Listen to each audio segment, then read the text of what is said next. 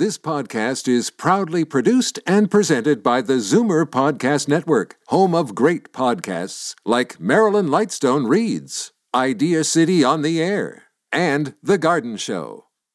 You're listening to an exclusive podcast of The Conspiracy Show with Richard Syrett. Heard every Sunday night from 11 p.m. to 1 a.m. on Zoomer Radio, the new AM 740. The truth is not out there. It's right here. The Conspiracy Show with Richard Syrett from Zoomer Radio. And we are back with Robert Kiviat talking about this new era of UFO disclosure. But is it really a new era, or is it more of the old, uh, just more of the old uh, manipulation? That's what it sounds like. And I mentioned before the break, Robert, the the conflicting messages coming out of Hollywood, which seems to always have us kind of off balance and not really sure what we're supposed to take away in terms of the message. Uh, or you know what what ETs are all about. I, I, mentioned Steven Spielberg, and we have sort of the uh, the the, benef- the benevolent uh, portrayal of aliens in ET, and then we have War of the Worlds and and so forth. This constant, steady stream of dissonance, really. Uh, that that surely is is part of the game plan.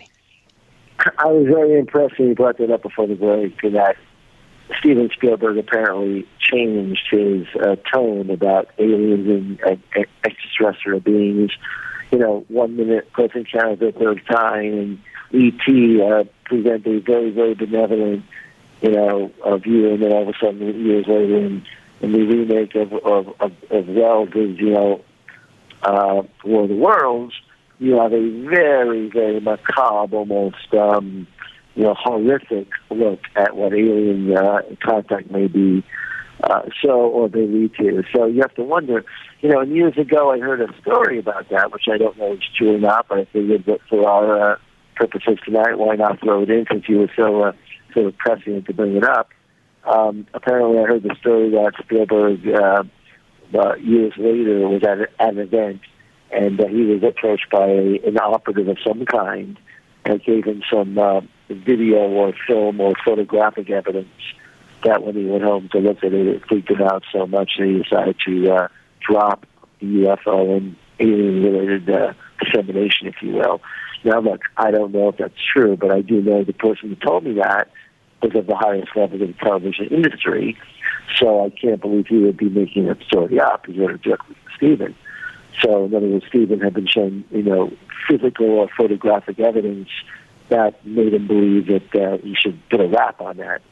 So, as far as I'm concerned, what I have found out, and hopefully tonight before we uh, end tonight, uh, your listeners will understand what it's like to be embedded and to try to figure out this thing and put your family uh, up against it, so to speak, to figure out what's true about UFOs.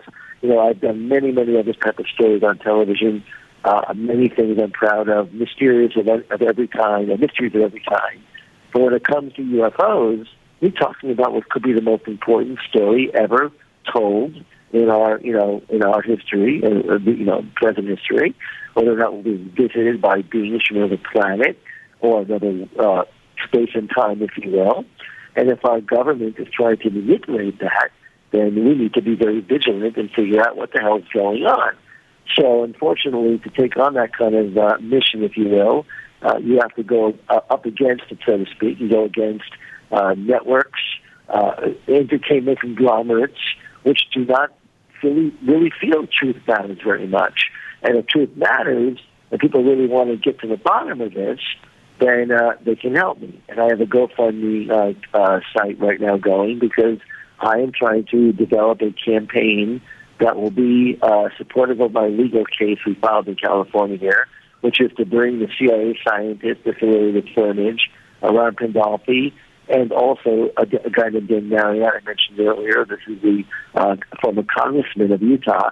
Why do they want to control my time, my energy, my efforts for a year? Uh, who are they working for? What are their uh, uh, agendas, if you will?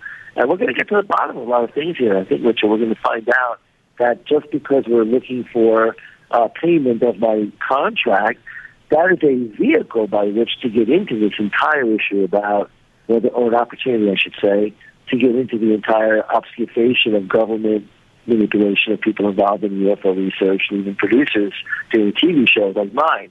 And of course, figure out what's going on with the, the Stars Academy, which appears to be either a government related uh, psyop of some kind, or they really have some agenda to manipulate people to believe that we're being threatened by unknown vehicles that appear to look like Tic Tacs, 50 foot uh, long, uh, 25 foot wide uh, craft of some kind that are coming in the hundreds over two nuclear aircraft carrier groups during exercises separated by, you know, a decade or more in the two events, and we can talk about tonight. By the, by the way, the New York Times completely blew that story about whether or not, you know, there was just a Nimitz case in 2004 and whether or not we had another case in 2015. And that's another story completely, Richard, about why our media completely cannot cover UFOs properly. They don't have the acumen, they don't have the care, they don't even have the interest possibly to some level. But uh, that's another thing. So anyway, we're going to get to the bottom of a lot of things in this court case, which people should be aware. We have a GoFundMe uh, site. They can go to your website, Richard, which, by the way, you articulated my situation very well, the way it's written there. And they can click on the little my name there and go to my site and help me because I'm trying to take on, I think, something that any good journalist worth his salt would uh, take on if he was being kind of screwed by these people directly, but also it's a chance to really get into it once and for all. And I think anybody who cares about UFO truth uh, if you could help me out a little bit, that'd be great. But that's my little plug. Well, but, but, as you say, it's not about what what what do they uh, what do they owe? You were left holding the bag for what? About was it three hundred thousand dollars worth of your time and, yeah, and they, effort? They they they, uh, they owe me. They, it's like a lot, but they owe they owe me what was would have been what I would have made in my own industry that I make usually. So I mean, you're talking about a quarter million dollars roughly in salary and back pay and they could have paid me off very easily if they were smart about this. But unfortunately, what they want to do now is have, have me drag me into a courtroom in California, which in California, that we find out, uh, is a very, very uh, protective state for the employee. And since I had been, I, I, I filled out a very, very serious employment contract and signed that, which is what our uh, operating contract is to me. Uh, this is a very, very important thing for them to settle or if not settled, it's going to deal with many more thousands of dollars in penalties and whatnot for employment law, which is really fascinating because if a guy from the CIA was involved, he should have known this. If a former congressman was involved, he should have known this. So it just looks to me like a, like I said, a fly trap where people are kind of slammed together, and uh, now the uh, fallout is occurring. But the good news is, if you care about the truth about UFOs, we're going to get into uh, many areas in this lawsuit that almost no other uh, plaintiff, if you will, has uh, or person ever uh, suing has ever uh, been able to sort of achieve. It's very unique.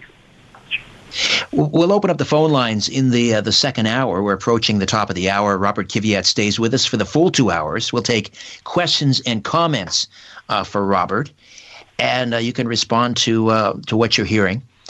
It, it, I mean, it doesn't seem, as you say, very, very smart on their part uh, to open themselves up for a lawsuit and to have this explained. I mean, uh, if you know these this company was backed by the CIA, you would think they would have pretty deep pockets, uh, you know, to write you a check and to pay you. Um, would have seemed obviously like the smart thing to do. Anyway, we'll we'll pick this up on the other side. We'll take questions and comments. 416 360 0740 in the Greater Toronto Area, 416 360 0740, and toll free from just about anywhere, 1 866 740 4740. Live from Toronto, Canada, Earth. The Conspiracy Show with Richard Syrett on Zoomer Radio. Long haul truck, RV, camper, taxi, your parents' well appointed rec room with the hi fi, the shag carpeting, and the electric fireplace. Your loft that greasy spoon just off the interstate, and your cabin in the woods. And a big howdy to each and every one of you listening in on our flagship station, 740 kilohertz on the amplitude modulation band, 96.7 on the frequency modulation band, Zoomer Radio here in Toronto. Hi to all of those listening in on one of our affiliate stations across North America, from Kodiak, Alaska to Lubbock, Texas. Hey to those of you watching this radio transmission on YouTube. And yes, we are streaming tonight. Uh, the YouTube channel is Strange Planet. Hit that red sub button if you would. And of course, hello to the faithful assembled in the live stream chat. However and wherever you're listening and watching, I bid thee the warmest of welcomes, and I thank you for your fine company. A veteran Fox Network UFO investigative TV producer, Robert C. Kiviat, uh, stays with us this hour to talk about the rival factions within the U.S. De- Defense Department and U.S. intelligence agencies that are, he says, battling each other for dominance in explaining to the public what UFOs represent. Are they harbingers of doom, the apocalypse, or heaven on earth? Perhaps something in between? Uh, before we get back to my conversation with Robert, it's time to announce this month's winner of Strange Planet merchandise. Anthony Ward of Henderson, Nevada. Uh, your name has been drawn from the list of our Patreon supporters, and you have won a volume one of my Strange Planet radio feature on CD, volume one of my collection of my Strange Planet radio feature. Uh, congrats, uh, Anthony. We'll get that out in the mail to you first thing Monday. Now, if you want to be eligible for monthly draws for Strange Planet merch, or to be eligible for the exclusive monthly live online chats or monthly live online hangouts on air, uh, go to patreon.com forward slash strange planet and uh, consider becoming a donor or an official sponsor, supporter, rather, an official supporter.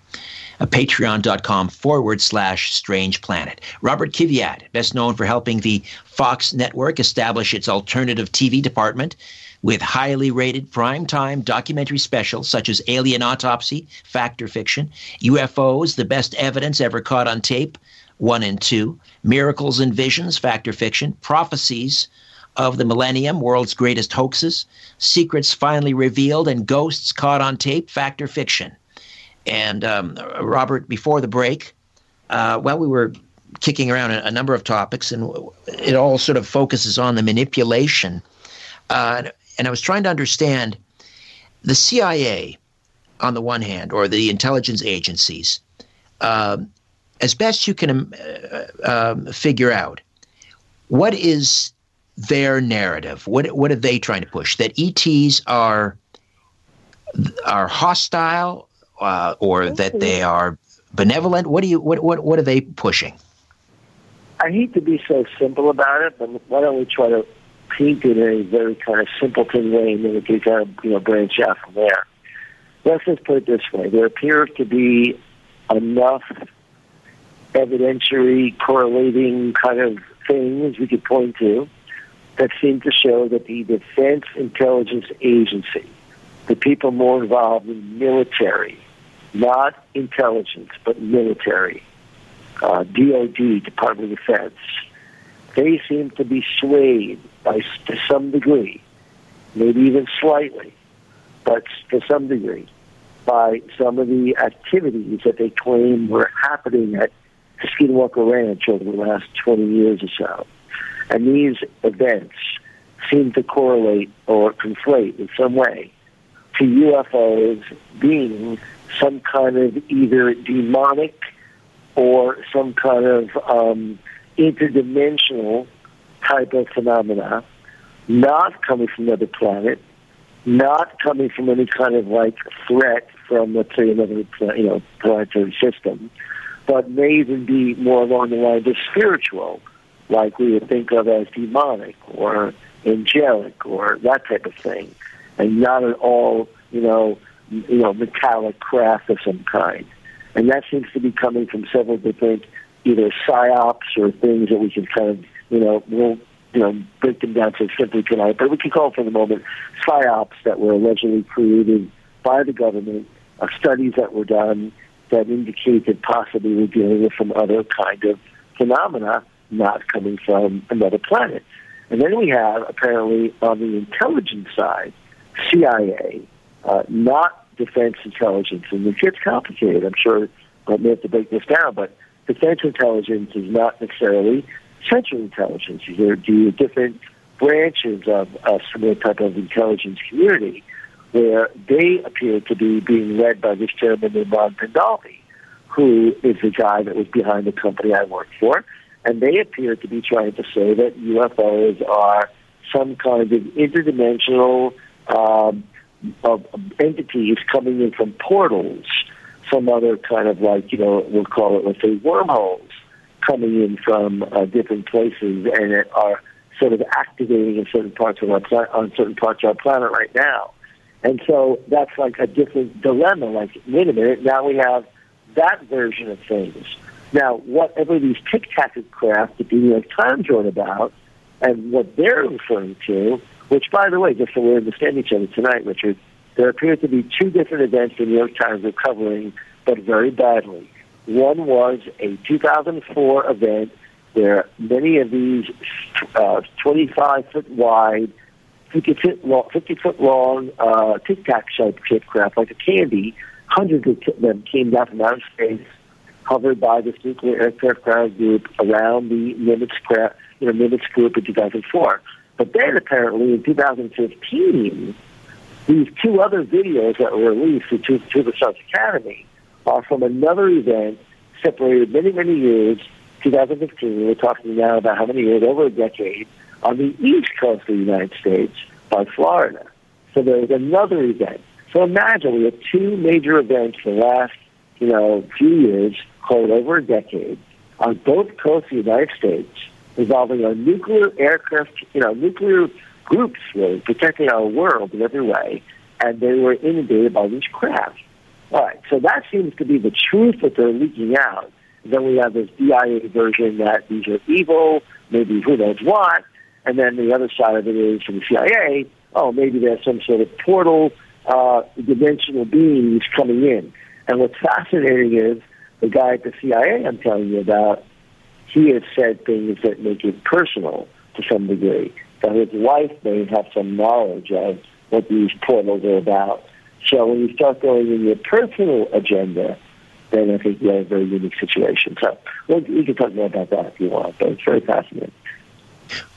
Yes, I mean, so the the CIA, uh, the gentleman that was backing the company that you worked for, uh, you're saying he was he had a personal agenda. What what sort of comments was he making well, along that line? This is this, this is a very fact based scenario. I'm to tell you. In 2017, sometime around the middle of the year, a gentleman named Grant Cameron was a well-known UFO researcher. I know him well. yeah. yeah, you know him well. And Canadian, by the way, a very, very top guy. And he was lecturing that Ron Pandolfi, the same gentleman we're talking about the CIA, was now getting behind Joe Firmage and some sort of technology he's doing, which obviously is what I got involved later in. And then, of course, something amazing, that Ron Pandolfi's wife may very well be some kind of being from another dimension. Now, look, that's what was being presented to some by some to some degree by Ron and the people around him. Whether or not that's true or not, one can make a prima facie case that that was indeed the story that was being promulgated up to the public. Now, why he would allow that story to get out there and not, you know, curtail that and call that complete rubbish, one has to wonder. So when I finally started to get into a discussion with him through emails over the last, you know, call it last few months, uh, at one point, he did not deny it as being true, and then later on seemed to muddle that in a typical, you know, CIA manner. One minute you say something's true, and the next minute you say it's not. So that cancels it out. Good luck. But the story that we're hearing is that Ron's wife may very well be a very connected, uh, interdimensional kind of being uh, in our world. I don't know if that's true. That's true that he's helped, you know, put out to the public. Well, when you go to you know these conferences, and you'll be appearing at uh, UFO MegaCon, March 24th to the 30th down in Laughlin, Nevada. Uh, I mean, I don't know about this particular conference, but if you go to enough conferences, you're going to you're going to hear people. They'll get up on stage. They'll make similar claims. Uh, I mean, we're really in. It's all pretty much speculation at this point. Uh, I mean, are you any closer to knowing what you believe is the truth, or are you becoming increasingly frustrated, as I am, at the at the lack of, of actual data and just the, the the the claims seem to be getting getting more and more and more outlandish. Time travelers exactly. who, who, lived on I'm Mars right and so are. forth. Yeah, I'm I'm right where you are completely. Uh, in fact, I plan to go back to more conventional journalism in the very near future. In fact, I'm in negotiations now to move that direction. Uh, and I think I could do a lot more uh, work and service uh, in the journalistic community uh, covering things that are coverable. I think this entire UFO area, oh, as fascinating as it may be, Richard, is not is not coverable. We have too many uh, operating forces trying to obfuscate, uh, confuse, uh, muddle the entire story. This Tic Tac UFO event that we were just describing before is a, a great example of how you know you could have completely an amazing event or two, and the way the government allow I'm saying allows it to be covered. I'm not saying they're doing the covering, but there appears to be some level of governmental um, manipulation that will allow things to be released so badly uh, without any kind of provenance you can really point to. These UFO videos that were released by To The Stars Academy are, are completely unverifiable where the provenance came from. The Department of Defense will not say they came from them. So where they come from, God knows. But I think we're getting to the bottom of one thing at least. This is the good news. As I go back to conventional journalism and really read this subject matter, by the way, for, I have to say it, cable television and a few, uh, we'll call them entertainment-driven outlets, have really muddled the UFO field to the point now where I think no one could believe any of it as being really valuable in historical senses in any way.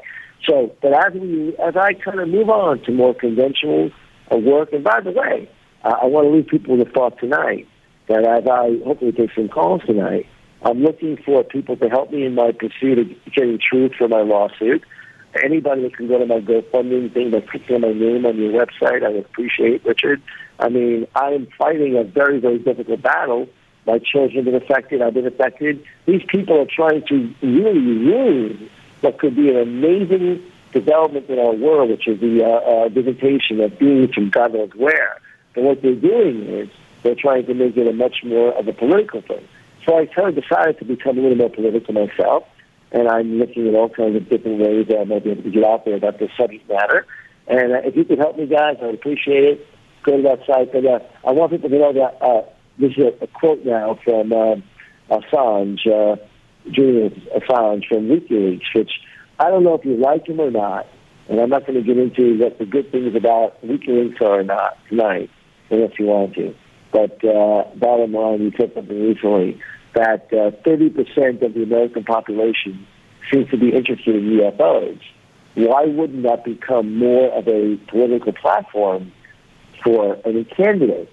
And I thought about it for many years. I got into I may actually start to run uh, not on the UFO ticket, but not being embarrassed that we need to get to the bottom, the bottom of what's going on with this thing. So that's my bottom line tonight, guys, in general.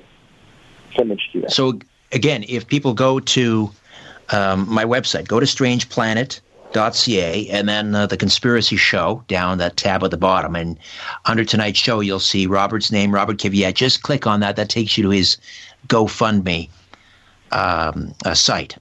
So, what's going to happen if you if if this case goes forward? Uh, are, I don't know how that works in a in a in a civil trial. You subpoena. Would you be able to subpoena these these uh, various members of of uh, the CIA? We, we, plan to. Well, not only that, Ron Pandolfi will be served probably if not today, that's a Sunday, tomorrow morning or Tuesday.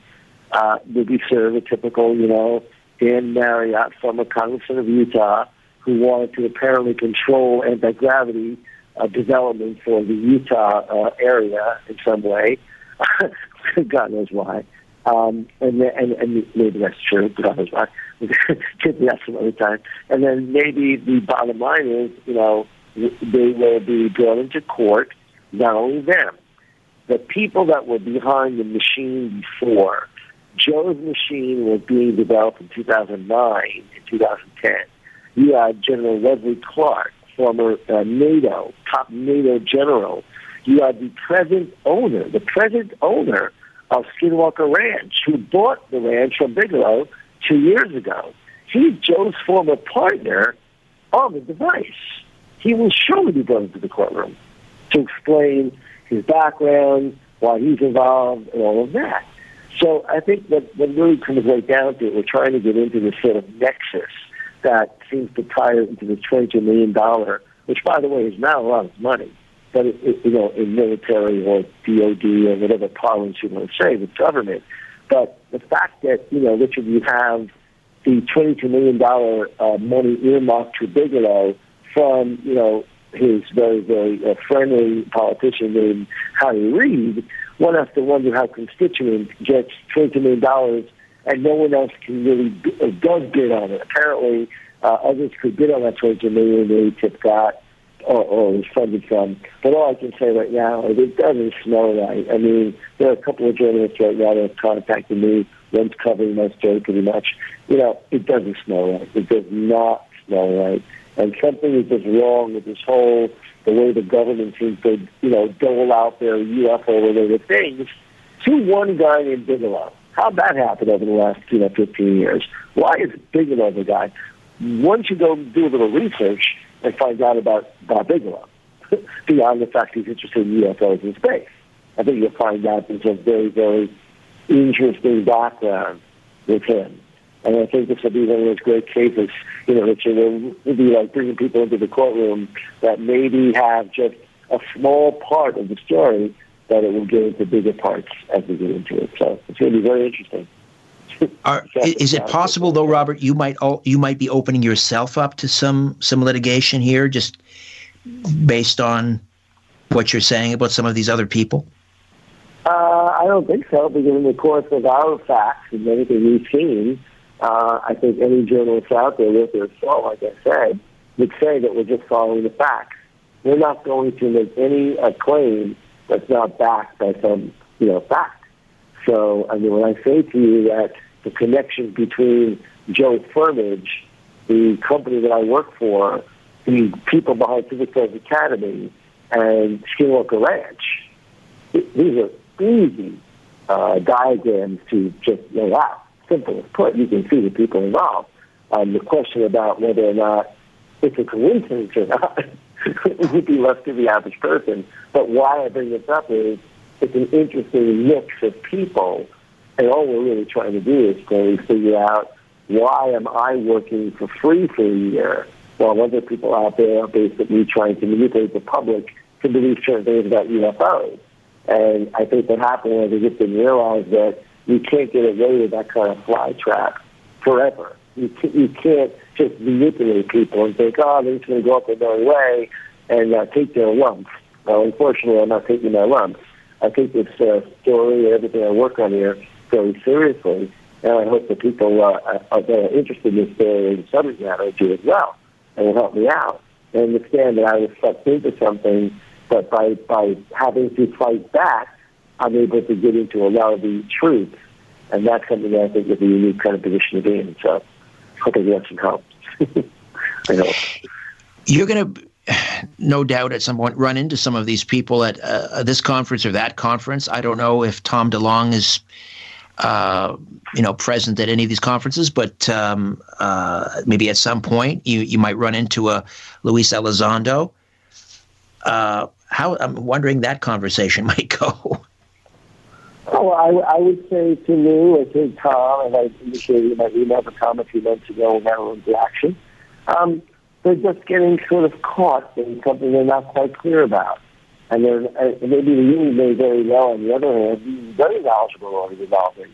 But the point is to be honest with people and don't make it, it's the first rodeo. This is not the first time, not the first rodeo, as we say, you know, that you see people trying to manipulate some of the story. Uh, the story seems to be fascinating. at least the one the New York Times covered, that there were two events, although the New York Times did not know it. Uh, one in 2004, one in 2015, separated by both, you know, the entire coast, you know, one the East Coast and West Coast, or West Coast and East Coast, and basically a fascinating event occurred. We want to get to the bottom of it. We want to figure out what's going on. Why do we have to have a, uh, a complete mystery about so many things if we are Zonder with the way read the information because we know the facts? Why are we going to take three years to find out the facts about certain videos? It makes no sense. Uh, we're, we're heading into a break here shortly. When we come back, uh, I want to talk about uh, to what extent, I don't want names for obvious reasons, but to what extent, uh, you know, this whole sort of UFO conference industry, if I can use that term, is populated, do you think, by disinfo agents? We'll do that when we come back. Robert Kiviat, my guest, right here on The Conspiracy Show. Don't go away.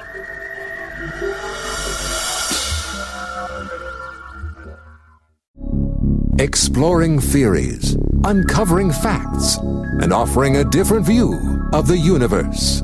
This is The Conspiracy Show with Richard Syrett on Zoomer Radio. To speak with Richard live, call 416 360 0740 or toll free at 1 866 740 4740. Welcome back. Robert Kiviat stays with us, veteran Fox Network UFO investigative TV producer. And um, we will uh, also take questions and comments this hour uh, for, for Robert. I, I, asked you before the break uh, this whole industry, really, that has evolved around the UFO ET disclosure uh, movement. Uh, to what extent, and again, I, I don't want uh, either of us to get into any legal problems here. But when you when you go to these conferences and you're rubbing shoulders with these speakers, I mean, how many of them do you suspect are disinfo agents?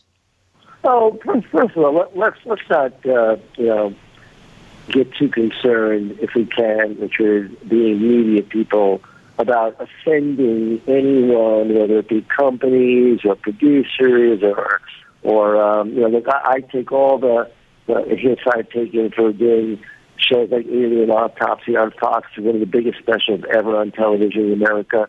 You know, was it a real alien or not? You know, the point is it could have been. It so might well be the representative of a real alien autopsy, and therefore I'm not going to be, you know, in any way embarrassed to say, hey, I put one of the biggest shows ever on TV.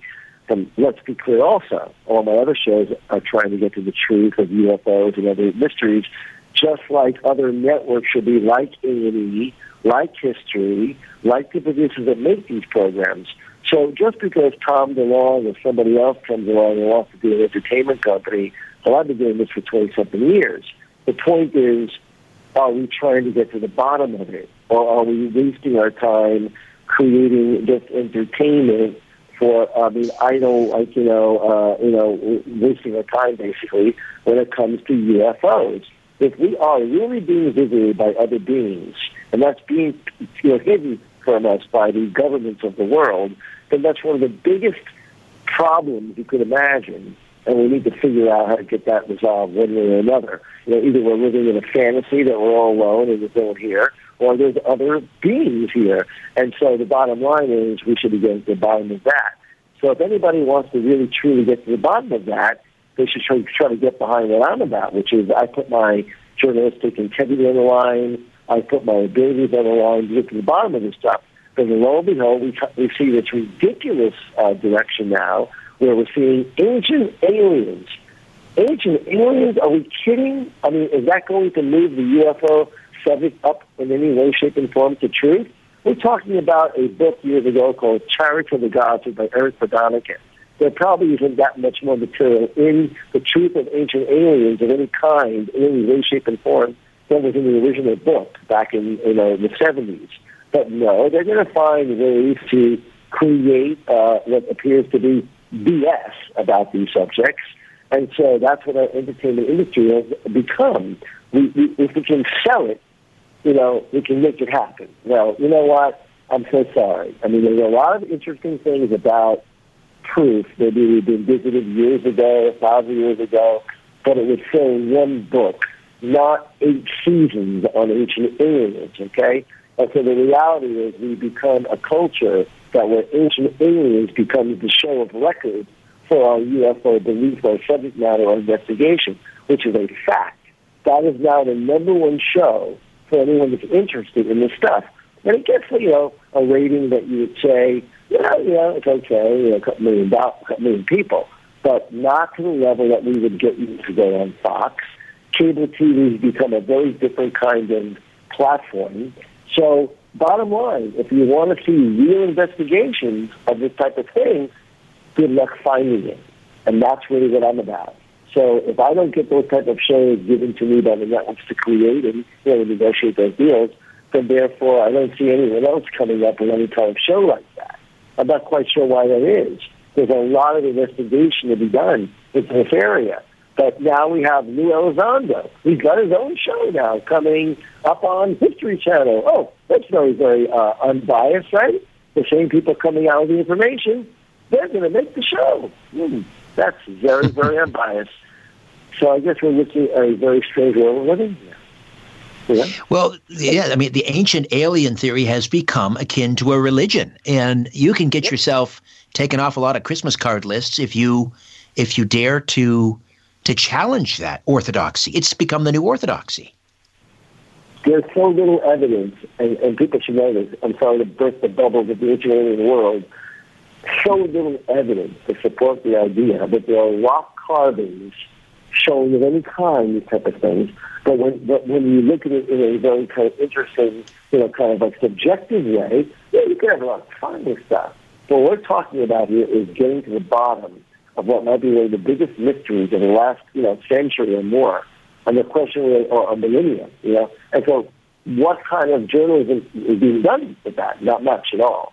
And so, what I decided to do is kind of like wait for the right opportunity to go back to more conventional news gathering, if you will, because that really what we need right now in our culture is really good vetting of truth. What's true? What's not true? And I think my shows have been sort of like you know pigeonholed a little bit to be about the paranormal, but they always were fact or fiction. Is it true? You know, that's the idea. You know, and revealing the truth if the truth be revealed. So the issue is, you know, take, take the step I'm taking, and hopefully some people will join me in mention that I don't need to know. So that's where that GoFundMe thing comes in. And hopefully we'll be able to get a campaign going to get truth, which I think is about time. A lot of people uh, believe, especially since that December 2017 New York Times piece, that we are on the cusp. We're on the very cusp of disclosure. Uh, they're going to be very, very, very disappointed, don't you think? Hey, no. Almost every person I've spoken to in the UFO community recognizes the limited hangout that we're living in right now. In fact, there are very, very major YouTube, uh, young YouTube guys. In fact, the one guy, I can tell you specifically, um, uh, is really on top of it. He uses the term limited hangout almost like, you know, almost like by weight. And it is the term that I think you should be hearing more and more about, Richard, which is a combined a little bit of truth with a lot of BS. And the, the ultra limiting hangout seems to be when the DIA and the CIA are coming from diametrically opposed positions and confusing everybody. there you go.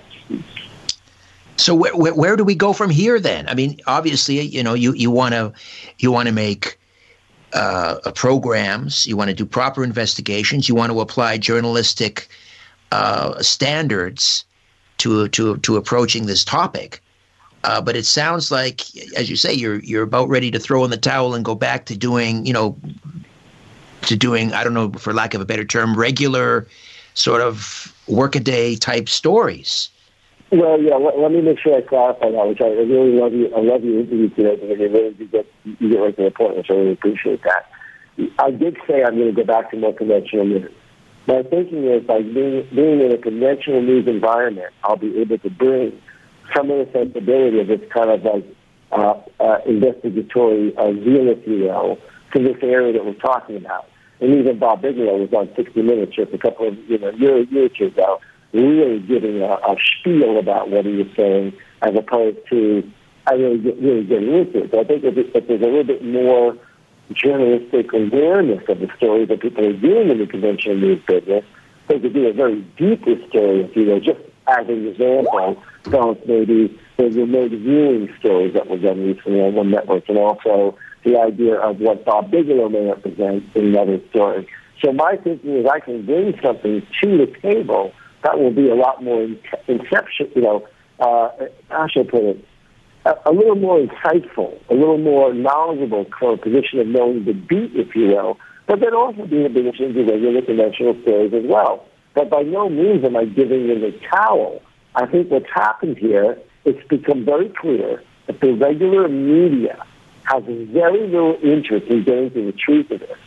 So I have to become a member of the, of the regular media so that I can bring some of the sensibilities in and I think I've seen enough, and this is the good news, I've seen enough receptivity of some kind at some pretty high levels in the new business, if you will, that this is not far afield from what they would cover. But when you talk about that you're covering UFOs and mysteries of the unknown for the entertainment divisions of our country and our television landscape, yes, I pass. I don't recognize that as being a very good uh, place to put my skill set. But having said that, there is one channel, or there should be, I think, there's one broadcast network and one cable channel that is still interested in talking, and we'll see. You never know. We may see something happen with me, but I'm not about to start pounding my pavement anymore. I think it's time for getting my lawsuit resolved and, and bring these people in. So please, please, if you can help me out with my GoFundMe, I would appreciate it very much. All right, Robert, hang in there. We'll uh, reconnoiter on the other side and continue to uh, delve into this remarkable, remarkable arena. Back with more on The Conspiracy Show. Stay with us. The world is being pulled over your eyes. This is The Conspiracy Show with Richard Syrett from Zoomer Radio.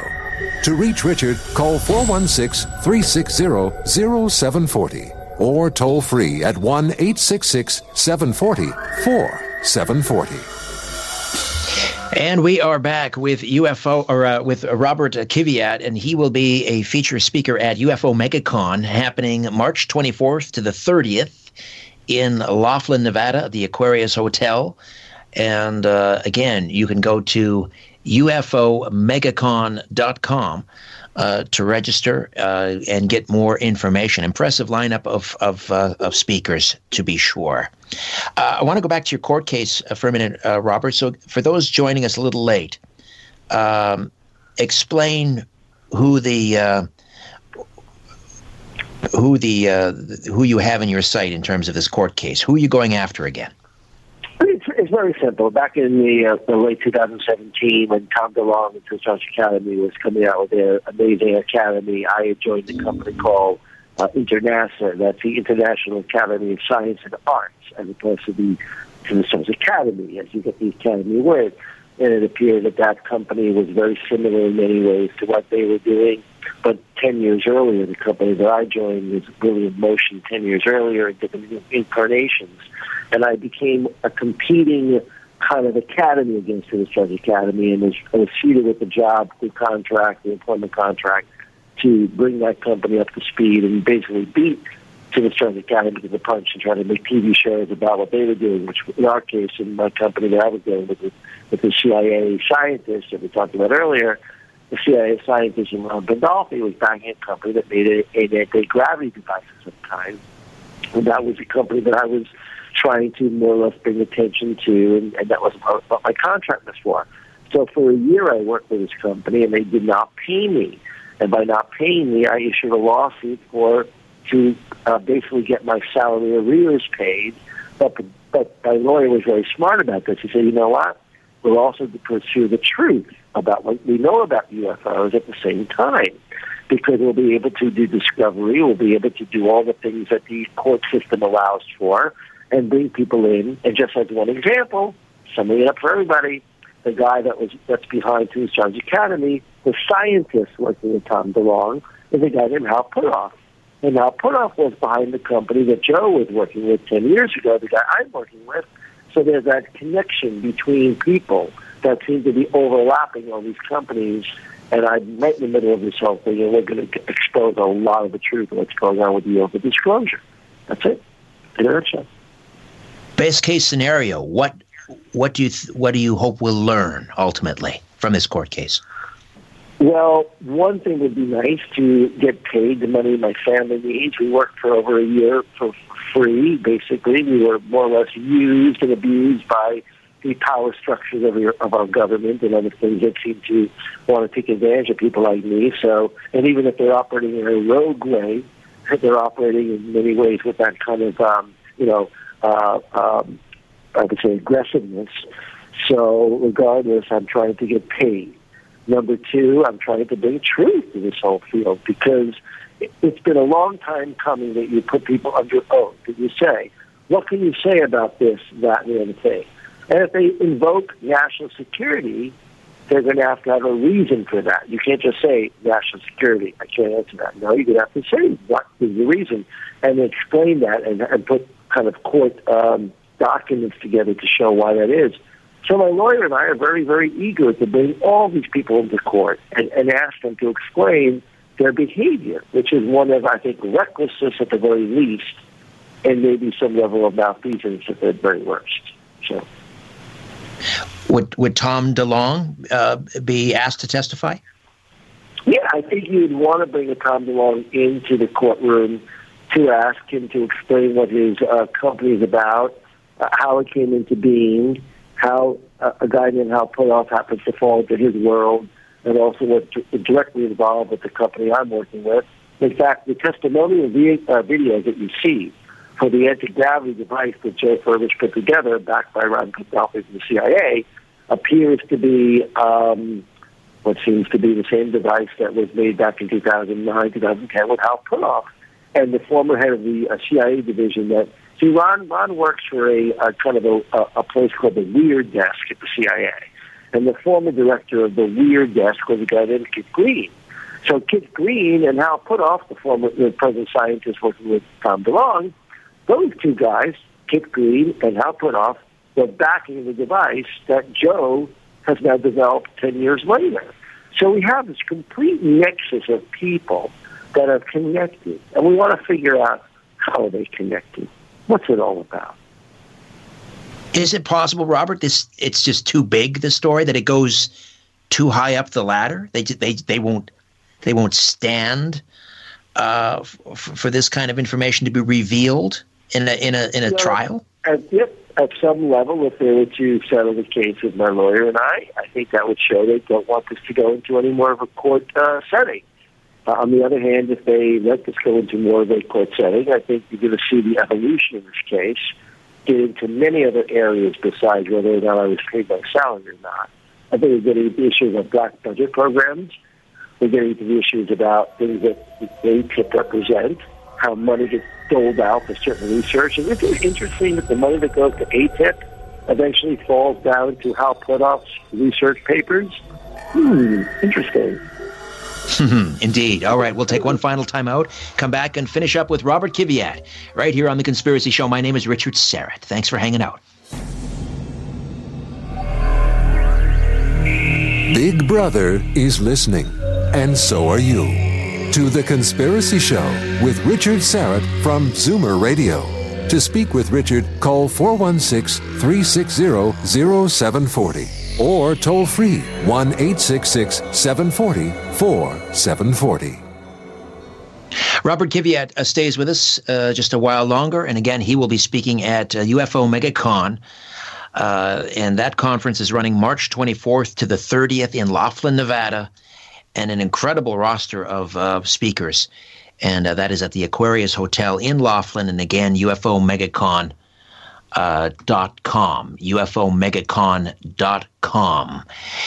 Robert, does anyone at the DOD or the DIA or the CIA, does anyone possess Do you do you suspect the ultimate truth about UFOs or ETs, or are they all just as sort of perplexed? They're all just kind of scrabbling around in the dirt like the rest of us in the dark.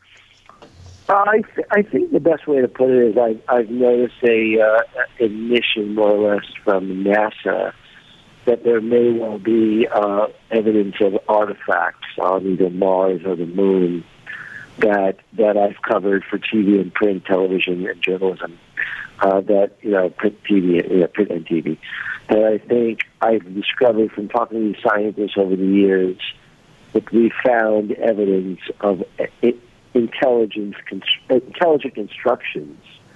Not to say that the ancient aliens people, not to, I, don't want to disparage anyone who loves that show. I, I want to take that back a little bit. I mean, they love the show, great. The idea that we've left, or, or other beings have left evidence of their uh, existence on either the moon or Mars or even here on the Earth is a fascinating thing. So I think we have that evidence. And secondly, I think we have evidence of, of, of, of contact in space and contact possibly even here on the Earth with either crash or, or retrievals of some kind that we are aware we are being, uh, we're not alone, and we've had evidence of that. The question of that, whether or not the government will ever admit that, I think is really a, a good one. I don't think it's likely that in our lifetime we're going to see some kind of admission. Hey, you know, they're here. Uh, and so we're left with what we see now, which is a complete 2019 version of the limited hangout playing out for a year or two now. And it started the New York Times article a lot. And we've had three or four times in our history that we've had this before. We've had a UFO documentary in 1974, hosted by Rod Serling, that really sort of started this whole thing about the government working with producers and, you know, Tom DeLonge, if you will, to bring the word out. And then back in 1988, they had another show called uh, UFOs Cover Up Live, where the government claimed that they were going to tell, you know, secrets of some kind. We never quite got those secrets, and it was a mess in terms of what, you know, came out, a combination of, of half truths and whatnot. And then we have more what we have now. And it, it, it's a mess. And so we get good luck to try to figure out where the truth is like I said, if Lue Elizondo actually had access to these videos, he would be releasing all the information in news conference and say, here's what we know. So instead, we're going to go do now a year or two of a reality show where Lee's going to run around in the car and we're going to get to the bottom of it all. Well, it's all great entertainment, but where is the truth? And that's what we're left with right now. We're left with a lot of wasted time, and uh, unfortunately, we could we could do a lot better. Is my bottom line we do a lot better. It's almost like we have to go back to square one in some respects because, as you say, there's it, it's become right. so yeah. That's pretty daunting, really, when you think how much, as you say, how much time has been wasted.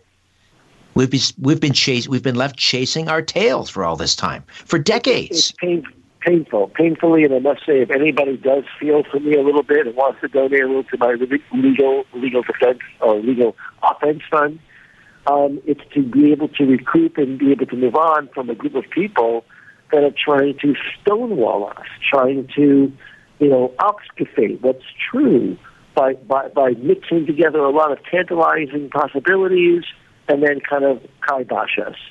So if you if you care about getting to the truth, help me out, but understand, uh, I, I hate to say it, I've always felt a little bit like a martyr for this, but you have to be a little bit of a martyr because no one seems to care enough than you do. So hopefully, hopefully uh, people out there do care too. So understand if you read the story and when we get to the bottom, I have a YouTube video, which uh, if you go through my uh, contacts, I can send you, and you'll hear I, I explain the case a little more in detail so you understand it. But thanks for helping, Mitch. I appreciate a lot tonight. Thank you so much. Well, my pleasure. But I, we just have a few minutes here. I just wanted to ask you, you when you re, when you were recruited uh, originally in, in 2018, uh, and before you realized, ah, I'm being played here. I mean, were you did, were you filled with optimism, as if, wow, we're really going to get to the bottom of something? absolutely. I actually, it's a great question. I don't mind saying for my uh, for my entire story to be true and real. Uh, my girlfriend, uh, Chantel, she noticed that there was some talk on the internet about um, seeing, you know, Joe Firmage's not paying people or something, and we had seen that. But the truth is that we, I, I had faith in Joe. I had people that were around him that that he, you know, seemed like they were the right kind of people. So even though he had a history of a little bit of like Donald Trump a little bit, you know, he's had businesses go out of, you know, you know, bankruptcy, and leave, something like that, and still president of the United States. I was believing Joe had just been a you know, hard luck kind of inventor and had made a lot of money in Silicon Valley, so he clearly had a lot of success before. But uh, the fact that he did not have the money to cover my salary and all that was a surprise and all that. But I must say that uh, I had my suspicions, but I was guardedly optimistic. And uh, unfortunately, it turned out to be, like you say, a fly trap, which is where the CIA or operatives for the group, then as the intelligence community, creates the illusion with other people that there's something solid here, and maybe there wasn't. So we'll get into that for sure in the case. Uh, one of the other uh, featured speakers at UFO MegaCon is is John Barbour, who, uh, of course, one could argue you know one of the, the, the, pioneers of reality TV, certainly one of the pioneers of reality TV, uh, and a, and a noted JFK uh, assassination researcher. We, and it's kind of an interesting choice to be speaking at a UFO conference. I'm wondering if you see any sort of parallels to what's happening uh, to the UFO disclosure movement with this manipulation and what's what has happened also in the in JFK assassination research a lot of dead ends a lot of disinformation. Do you see a parallel? Well yeah that's something that has emerged out of this entire year and a half of what's called conspiracy you know uh, subject matter if you will. And one of those things appears to be something called Q. And Q is apparently is operative that my friend uh, Bob Davis, actually from New York, and he's got a very interesting uh, career path with me. He's been a great leader in research of the unknown mysteries, if you will. And he uh, has, he's a massage, medical massage guy right now, really interesting guy. And he's been getting me aware of this Q phenomenon. What appears to be Q is apparently either a secret military operative group, whatever, and are painting a picture that, you know, we're going to see some kind of a revelation about UFOs and the government at, a scale that we never would have imagined, a level of conspiracy that seems to boggle the mind, but even proposes the idea that John Kennedy Jr. Uh, did not die in that plane crash years ago, tragically, in the late 90s, and survived, is going to lead us to some kind of level of um, disclosure, way beyond anything we've ever seen. So people that are interested in conspiracy mysteries, if you will, will be very, very, uh, uh, benefiting by listening to Q.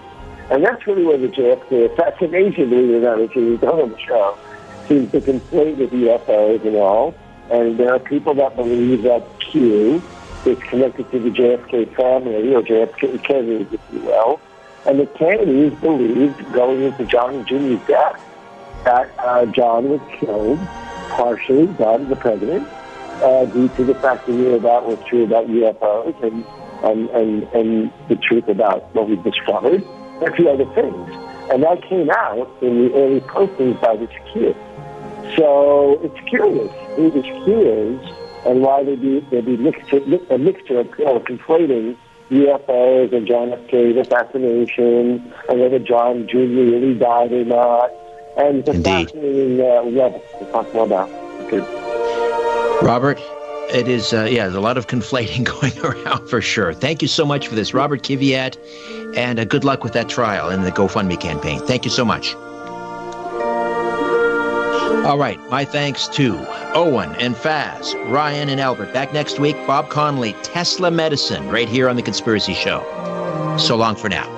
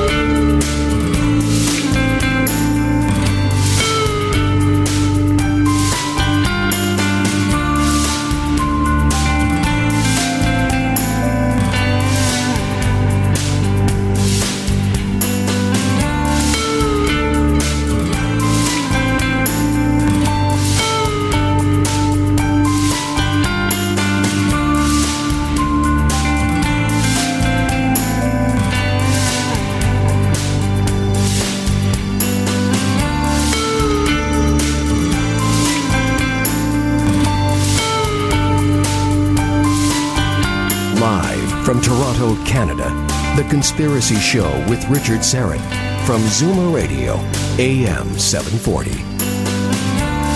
And welcome to the Audio Imaginarium. Come on in, weary traveler, hang your cloak on a peg. Grab a stool and come gather around the fire. There are stories to be told, and you are among friends. Once again, I'm coming to you from my little studio beneath the stairs in Old Thornhill, just north of Toronto. A veteran Fox Network UFO investigative television producer, Robert C. Kiviat, is here for the full two hours to discuss disinfo agents within the UFO disclosure movement. Uh, last week, we welcomed our new technical producer, Faz. Uh, and this week we're saying so long to Faz. Geez, was it something I said? Uh, actually, he's just being uh, moved upstairs to a uh, another position at Zoom Zoomer Radio. But I tell you, I go through technical producers like, I don't know, Mickey Rooney went through Wives. Uh, but Faz is leaving us, and our new technical producer, who joins us tonight, uh, my, my, seventh in nearly 10 years here on Zoomer Radio, by my count, our new technical producer is Owen Wolf. So let's see how long he lasts before I scare him off. Welcome aboard, Owen. Uh, incidentally, if the men in black uh, show up at the studio door, just tell them I'm not there and they'll go away. Believe me. Don't be frightened. Uh, next week on the program, uh, Bob Connolly will be here. He'll be making an appearance at the Total Health Show, uh, but he'll be here to discuss Tesla medicine. That's right, Nikola Tesla, Tesla medicine. And uh, before I get started, I want to say thank you uh, to Brad Robinson, Denny Bladell, and Kirk Shamel, or Kirk Shamel.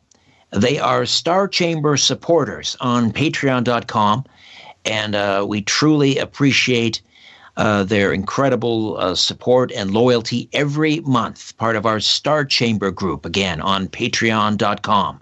And in the next hour, I will be announcing the winner of this month's Strange Planet merchandise. And if you want to be eligible for the monthly draw, or if you want to be uh, eligible to participate in the monthly exclusive online live chats or online hangouts on air with me, uh, just go to patreon.com forward slash strange planet. Patreon.com forward slash strange planet and consider becoming an official supporter. Patreon.com forward slash strange planet. Robert C. Kiviat is here to discuss his harrowing 18 month odyssey filled with intrigue, deceit, obfuscation, and incredibly, the eventual realization that rival factions within the U.S. De- Defense Department and U.S. intelligence agencies are battling each other for dominance in explaining to the public what UFOs represent. Are they harbingers of doom the apocalypse, or heaven on earth, or perhaps something in between?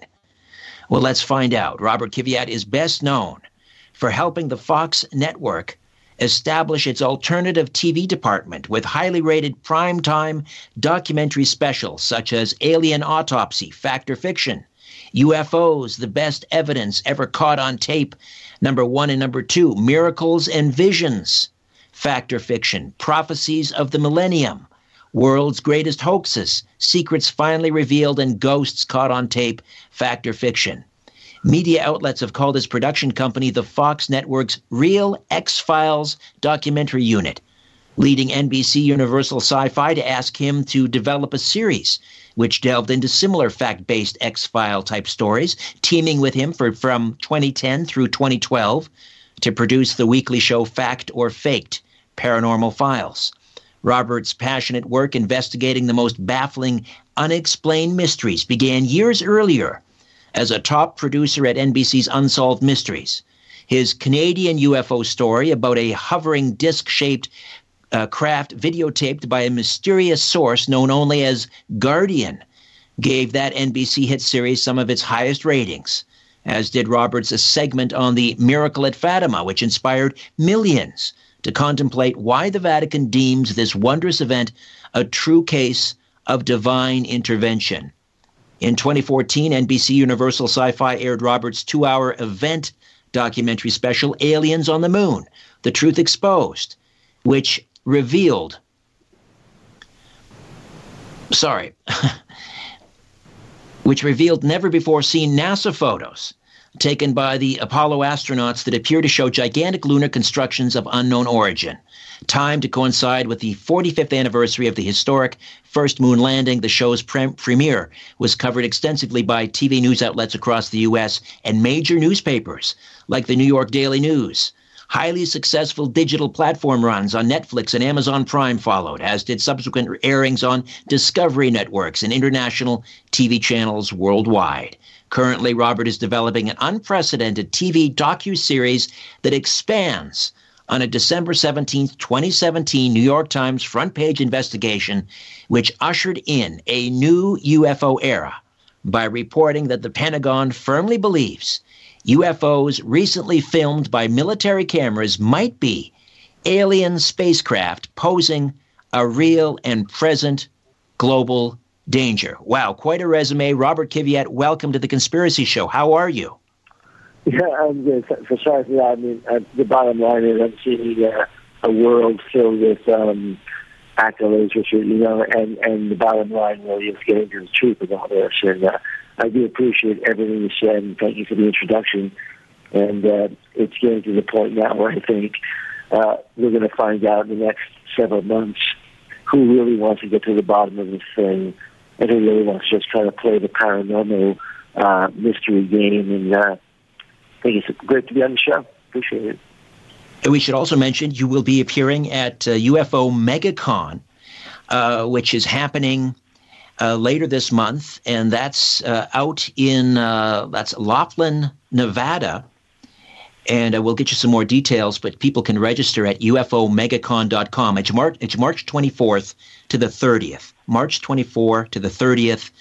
And again, that is in Laughlin, Nevada. You can go to ufomegacon.com for a full list, a full list of the, the impressive lineup of speakers, and you can register there, and uh, and so forth. And and Robert, you will be one of the featured speakers. Take us back uh, to what is being hailed as this new era. Uh, in UFO disclosure in December of 2017, sure. in that sure. New York Times front page story uh, with um, Robert Blumenthal and Leslie Kean and Helene Cooper. What were your thoughts when that story broke? Sure. Uh, we we had done a, show. My my company had done one for NBC Universal and Sci-Fi Channel called Aliens on the Moon: The Truth Exposed, where we showed what what what could be really well uh, photographs showing structures in the moon that Buzz Aldrin and Neil Armstrong shot on the way down of Apollo 11, and uh, we were trying to get to some really interesting archival footage and video from the moon landings at that time in 14, 15, and 16 and we had heard about this uh, Tom DeLonge guy uh, from Blink 182 trying to kind of like ask military people if he could share uh, whatever they might know about UFOs, which was kind of naive in a way because it's not not, not to put Tom down anyway, but the government has always liked when celebrities or people of that nature have shown interest in anything mysterious. So that really wasn't that big a deal. I mean, what we we were curious when the um, uh, WikiLeaks uh, release of, of John Podesta's emails were released. There were really some interesting little tidbits there that appeared to show that DeLonge was getting, in many ways, shined on by military people.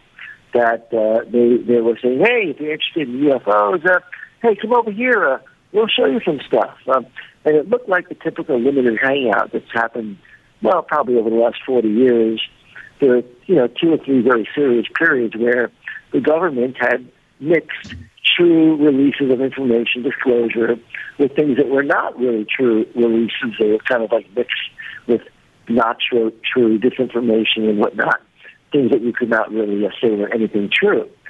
So basically, we watched this materialize, and all of a sudden, uh, back in I would say fall of 19 of, of 2017, excuse me, um, we saw that, uh, and I saw that DeLonge was making, uh, uh, you know, basically predictions that he was going to come out with footage, and uh, we said, okay, great. And then just about that time when uh, when that happened, I had heard about Joe Firmage, And Joe Firmage is an interesting guy. The CIA the government have been interested in him for many years. And he had been basically coming out with his own version of an academy for about 10 years. And Hal Puthoff also was somebody that was very involved with Joe Firmage. So just about this time, I kind of put all the pieces together and I realized there was something going on here. There were people involved with the government and had been involved in these kind of, you know, releases before that were now getting involved big time. So we had Hal Puthoff getting involved with Tom DeLonge, and also Hal Puthoff been involved with Joe Firmage years ago. And Joe Firmage had developed an anti-gravity device of some kind that was very, very interesting to certain people. So I knew that this was becoming quite a fascinating milieu, if you know what I mean. So we can get into a lot more tonight, but the bottom line is these issues have all come together to look like the DIA and some aspects of the CIA are kind of fighting for giving us information about these videos, what happened during the Nimitz event that the New York Times covered, and we'll get into that tonight. But that seems to be what's happening. Some kind of a game is going on between elements of DIA, elements of CIA, and they want us to kind of be confused by what's going on, but kind of get the point that maybe there's something to UFOs, but not very clearly, if you know what I mean. so, if well. let me just see if I'm understanding and following along.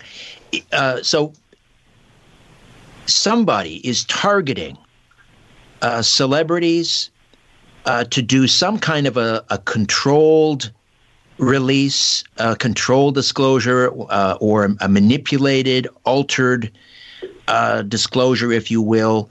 Uh, in much the same way, for example, that some people accused Bob Lazar that he was being used um, regarding Area 51. He was being used and abused. He thought he was telling the truth, but he was being fed misinformation or disinformation. Is is that the same thing that's going on, perhaps, with people like Tom DeLonge and Hal Puthoff? I would say to you, it's probably not too far uh, a stretch of, of an analogy, but I think we're looking at something a little bit more to the, to the uh, I guess, uh, a semblance of a disinformation campaign where the people involved are, are seemingly very, very honest, trying to tell the truth of what they think is the truth. And the government, we'll call it uh, intelligence operatives, if you will, will get involved and will kind of mix it up just enough so everybody's off their game. Everybody doesn't quite succeed. People kind of get uh, caught up in a, in a maelstrom of kind of like confusion. And before you know it, people are wasting their time careers are affected, uh, people's livelihoods are hurt, and that's sort of what I'm going to talk to you tonight about. It's not just messing around with people in the UFO research community. It's actually hurting people. It's actually creating some sort of disinformation kind of campaign that you have to almost fight back and and actually kind of counter to be able to make any semblance of truth. And I think what we're seeing is in this particular case, uh, because I got involved with a company that was backed essentially by one of the top CIA scientists for the last 40 years, um, they might have just uh, kind of erred just a little bit in their, um, in, I would say, in their exuberance to pull off these kind of, um, let's call them, uh, well, fly traps. I mean, you talk about that tonight, what a fly trap right. might be. And, and, and the fly trap here appears to be they caught a guy who was actually hired in an employment contract me to use all my journalistic and uh, production kind of skills to document what's going on. And the next thing you know, they kind of uh, get me into a slapper.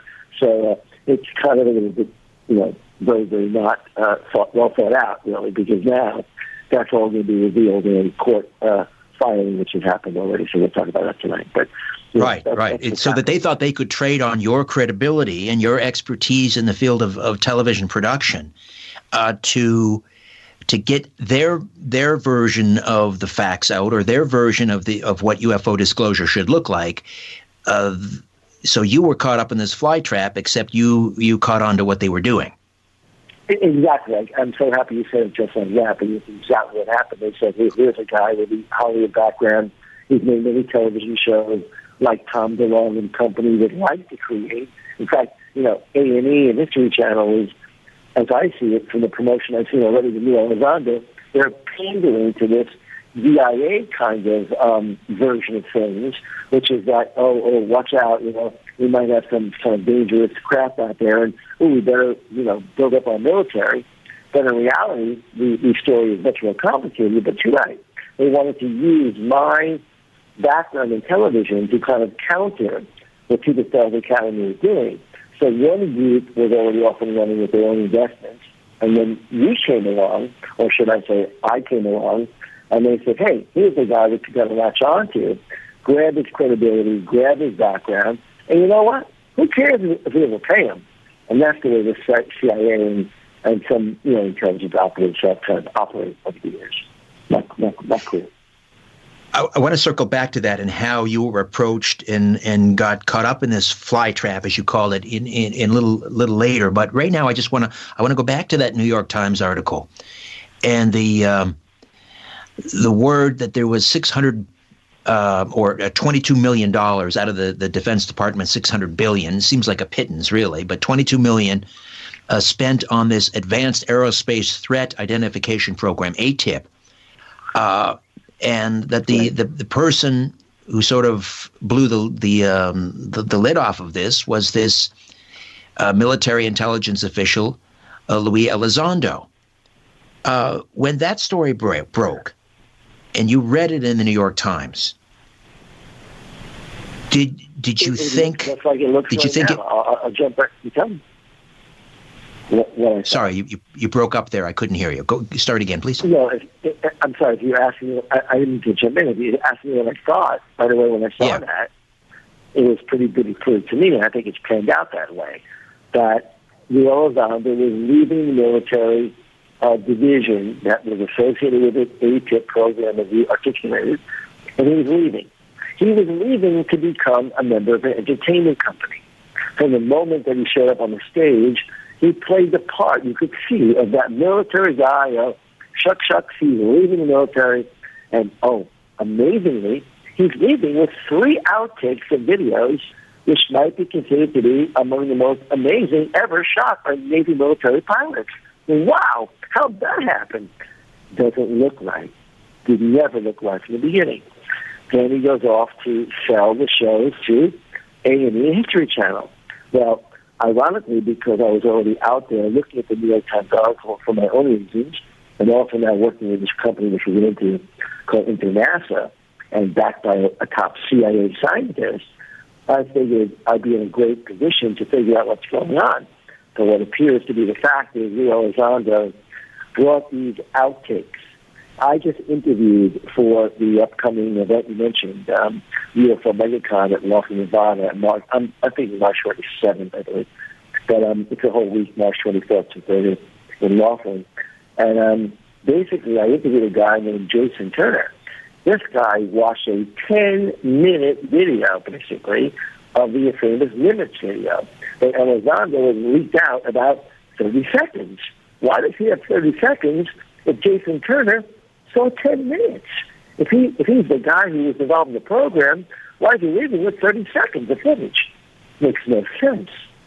So this thing is panning out to be quite a, quite a debacle, I think, in terms of UFO information, because if we ever do see these longer videos, I mean, we'll probably have something really to talk about, but the, the fact they're coming out so stilted and not clear is very, very concerning, I think, for everybody.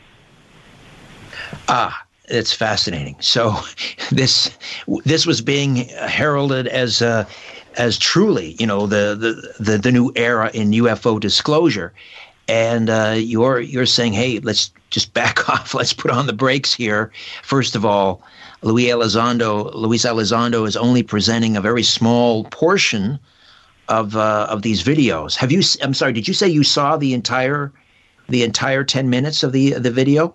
No, we're going to bring on at the conference at UFO MegaCon at the military whistleblower panel that I'm going to be uh, moderating. Uh, we're going to bring on a guy named Jason Turner, who was on the Princeton, which was was a major support ship for the uh, Nimitz event in 2004. Right. And uh, basically, he's going to come out and say that he is going to a room and shown about seven to ten minutes of footage, which apparently was this event that now have been been uh, watching for like about thirty seconds worth. So why are we seeing only 30 seconds, which he's calling the very, very end of a long sequence, uh, where you know basically you saw that saw you know much vivid you know image of imagery, much better quality video. So why why are we seeing it this way of Lue Elizondo with the guy in charge of the ECA program in many ways? Why? Strange. Well, a, a lot of people may be disappointed if all this turns out, all of this hubbub and hoopla or this New York Times front page story ends up being a great deception. Another in a long line of uh, disinformation pieces. We'll come back and uh, continue to delve into this fascinating story. Uh, this is The Conspiracy Show. My name is Richard Syrett. Don't go away. You're listening to The Conspiracy Show with Richard Syrett from Zoomer Radio. Welcome back. Robert Kiviat is uh, with us, uh, best known for helping the Fox network establish its alternative TV department with highly rated primetime documentary specials such as Alien Autopsy, Fact or Fiction.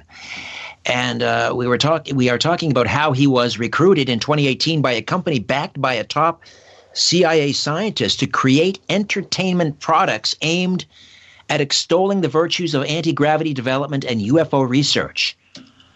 And he explains how he was soon manipulated to refocus his efforts on comp- uh, competing with To the Stars Academy. Of course, that is uh, uh, Tom DeLonge, former musician with Blink 182. That's sort of his baby. Uh, for they were competing with them for Hollywood projects with the goal of making people believe UFOs, or UAPs if you'd rather, are related to interdimensional portals and human consciousness rather than beings coming from distant planets. Uh, all right, so take me back, uh, uh Robert, to 2018. How how were you recruited? How did this happen? Well, I was looking for a company that could possibly take us to the next uh, level of gravity uh, or anti gravity propulsion I had uh, interviewed the former head of the National Security Agency uh, the Babur and uh, should I say my company did. Uh, we at one of our interviews, and it had clear indications that he was interested in anti-gravity propulsion. Uh, we found that out afterwards. So we really, I stayed focused on this issue. So about 2017, uh, mid, midway through, I found a company that was interested in doing this type of research. And then a second company brought to my attention, one by this Joe Firmage. So Joe Firmage was backed by one of the top CIA scientists. It became very clear through all the research we were doing. And so, you know, this uh, gentleman at the CIA backing Joe, we felt that, I thought my company could actually get behind and help promote this if it was true. If it was true that somebody had found the signature uh, scientific, I guess, uh, formula for how you could uh, affect gravity and be able to control it somehow. So uh, I was hired to uh, basically be the uh, main TV, film, news, media, you name it, communications guy for the company. And Joe uh, offered me a very nice contract. My contract was vetted by my top seven attorney. And before you knew it, I was working for him by the beginning of 2018. And it was told to me very early on with Joe Firmage that I was working both for him and a guy named uh, Ron Pandolfi at the CIA. Uh, Ron was acting as the uh, science advisor to the company in every way. And, and if we were able to get investors to believe that, of course, Ron Pandolfi, the CIA, was interested in the device that Joe was making with his uh, technical group, that uh, we would have a great company to bring the world. And I was going to help bring the, you know, the story out, you know, news media coverage, uh, a six-month media rollout plan, culminating with a you know live event where this device you know is levitating, if you can imagine, you know, live on television, and the world sees gravity has been averted, and I mean averted by not known methods of propulsion. Uh, using devices that are not driven by any kind of, you know, fossil fuel or anything like that. I wouldn't say zero point energy, but I would say something that is not a known level of physics that we presently have. And so it appeared this would be a real thing. But then the problem was the money in the, the money in the company was being sort of held up. uh, there's a guy named Dan Marriott, who's a uh, former a congressman uh, for Utah. And Dan Marriott was doing all kinds of maneuvers to control the company but not put any money in unless they really had to. And unfortunately, you can't keep people working uh, for many, many hours without you know paying them when they have bona fide contracts. So I think that Dan Marriott got involved in sort of like a little over his head, if I may say so, and didn't realize that the trap being, being put together appears to now be that Ron Pandolfi was maneuvering people to sort of work together, and nobody is really paying anybody properly. But oh, that could be a problem, but no one really worried about that. And uh, unfortunately, Joe Firmage himself was affected by all of this, but uh, I have had to issue a lawsuit now to get paid after a year's work. But I must say that the problem seems to be that you get people to give their their company uh, abilities, uh, individual abilities, and then contacts in the uh, you know TV and entertainment industry, and you take advantage of people. Eventually, uh, the buck stops. You know, you can't keep doing that. As what I found out was the CIA appears to be uh, kind of known for doing these things, which are called these fly traps, where they kind of bring people together and kind of waste their time, uh, don't get anywhere. But I must say that I think in Joe's case, there's probably a real device. There, there's no doubt that we've seen, we've seen what looks like to be a real device. And, you know, when you start looking at the people that have been kind of been through this for the last 10 years or so, you find out the present new owner of Skinwalker Ranch, the person that bought Skinwalker Ranch, and Bob Bigelow, is one of Joe Firmage's former partners in developing the early round of the anti-gravity device. So it's quite an interesting story. So we have now issued a lawsuit and in court, we'll be bringing, uh, believe all the people that are associated with this together. I'm sure Hal Puthoff uh, to the Stars Academy, uh, people involved in the whole operation uh, will be looked into as possibly, you know, being going through this trial. And I think we have to look at why would it be $22 million went to Bob Bigelow uh, and then basically brought all kinds of people together to look at these kind of issues but there's really a lot of answers. There's answers that need to be, you know, found. And so I think in a courtroom we'll get to a lot of these issues. Kind so just so again, so I'm following here because this is a, it's an involved story, uh, and there's a lot of things at play. So this anti-gravity device that you, you you think there may be something to it, but is the contention that it was what back engineered from from uh, reverse engineered from a piece of uh, alien craft that crash landed somewhere? Where did it come from? It's a very good question. Apparently, at some point, that was sort of the uh, the indication that maybe um, something the CIA had told Joe would be something he could utilize in this development.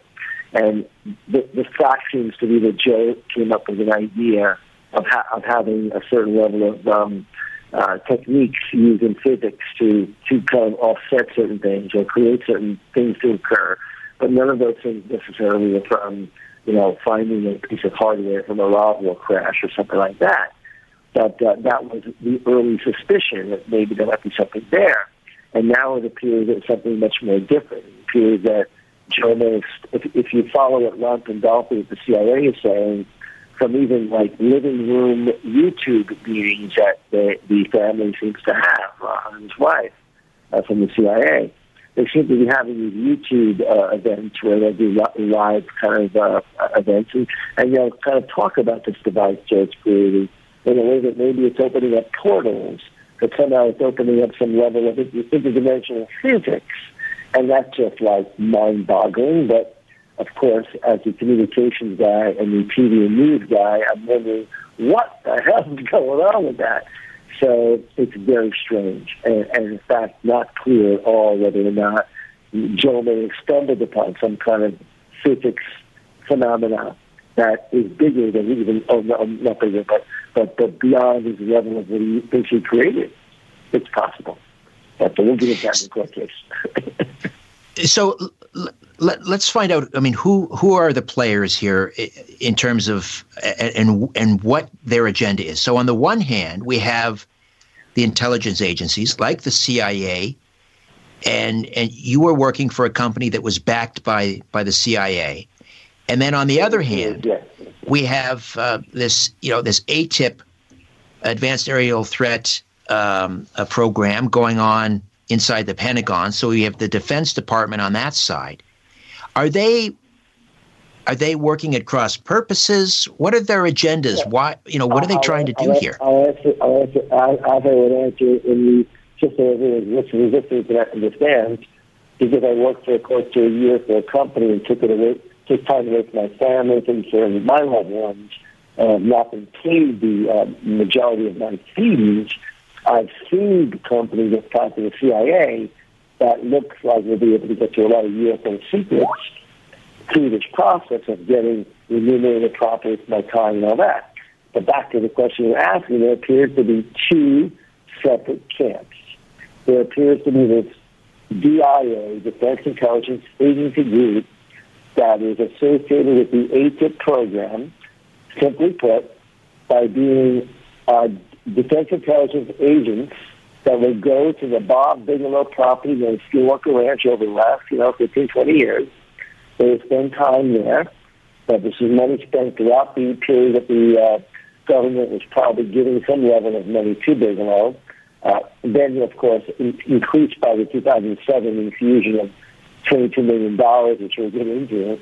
But bottom line, Bob Bigelow seems to have been involved in seven uh, realities from, from time before that. Before that, and so what I'm saying to you is that a period $22 million was spent essentially studying some of the follow-on research done at Skinwalker Ranch for the last 20 years.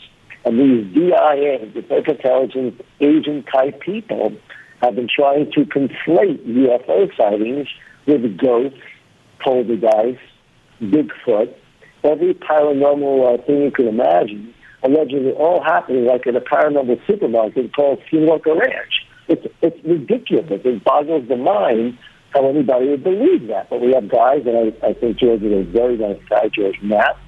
I, I, I've had him in my own shows. You can see him on Netflix tonight on one of my shows called UFO, the best evidence you've ever caught on tape. Have George Knapp actually helping to fuel that story that there's, you know, some kind of connection between ghosts, UFOs, um, every paranormal uh, uh, you can imagine. And, and, and somehow that makes us clearer that these UFOs are something other than uh, beings coming from another planet to check us out, or maybe nuclear prowess, you know, able kind of nuclear weapons, which seems to be more than most people think. So when it comes right down to it, I mean, I don't understand, and I wish I could able to explain to me why anybody would conflate all these things under the Skinwalker Ranch label which is what the DIA is trying to do through Tom DeLonge's operation. If you really okay. it, Robert, I got to uh, forgive the interruption. Yeah. I got to jump in here. We've, we've got to rush off to a break. We'll be right back, and we'll pick this up on the other side. Robert Kiviat here on the Conspiracy Show.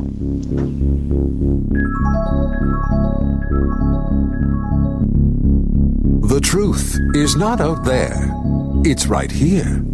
The Conspiracy Show with Richard Syrett from Zoomer Radio.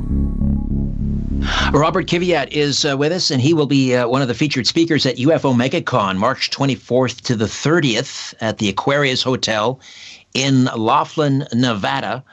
And uh, for more information and to uh, register, you can go to ufomegacon.com. ufomegacon.com.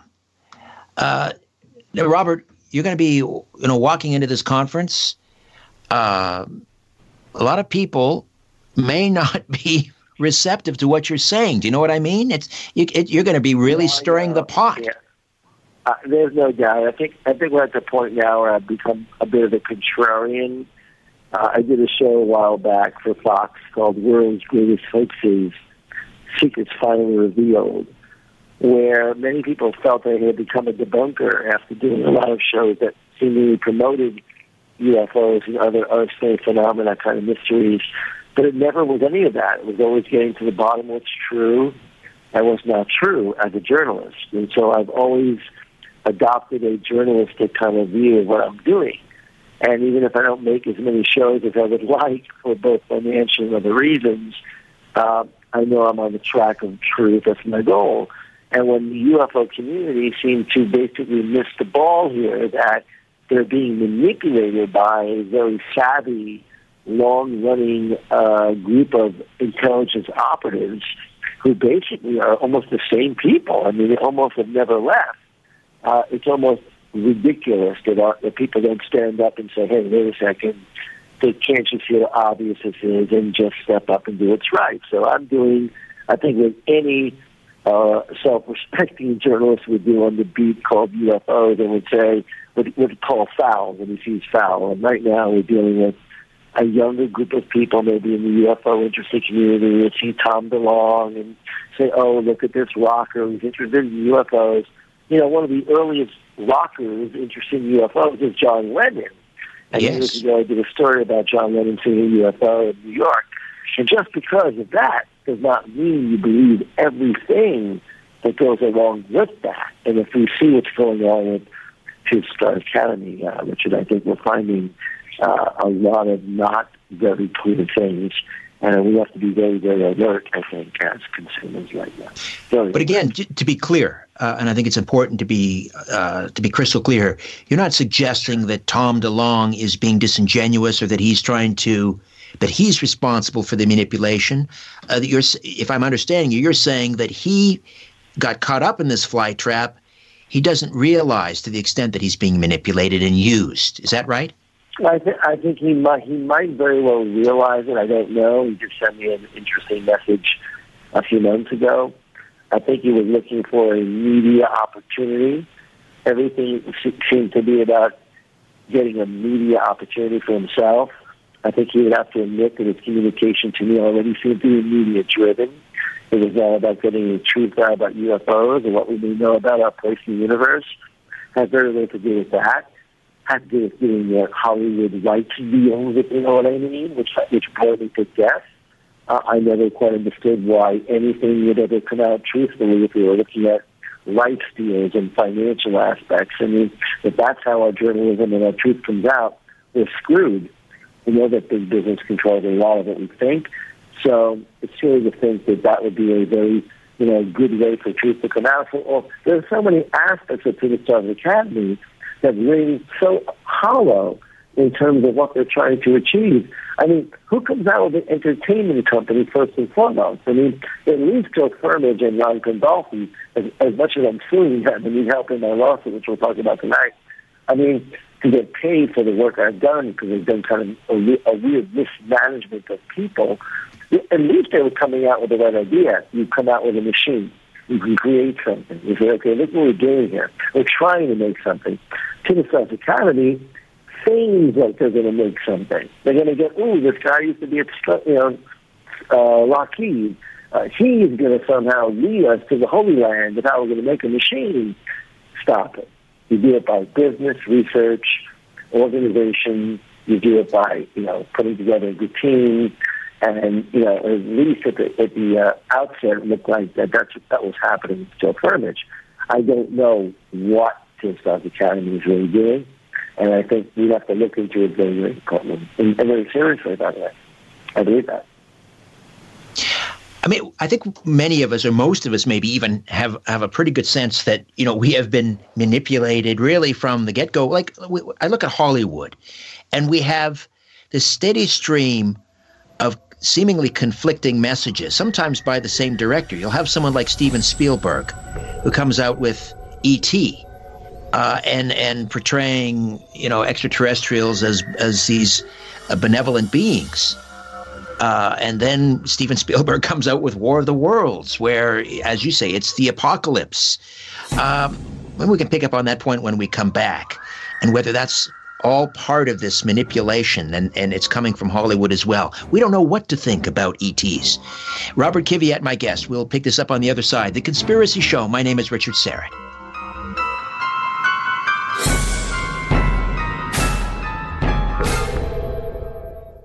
This podcast is proudly produced and presented by the Zoomer Podcast Network, home of great podcasts like Marilyn Lightstone Reads, Idea City on the Air, and The Garden Show.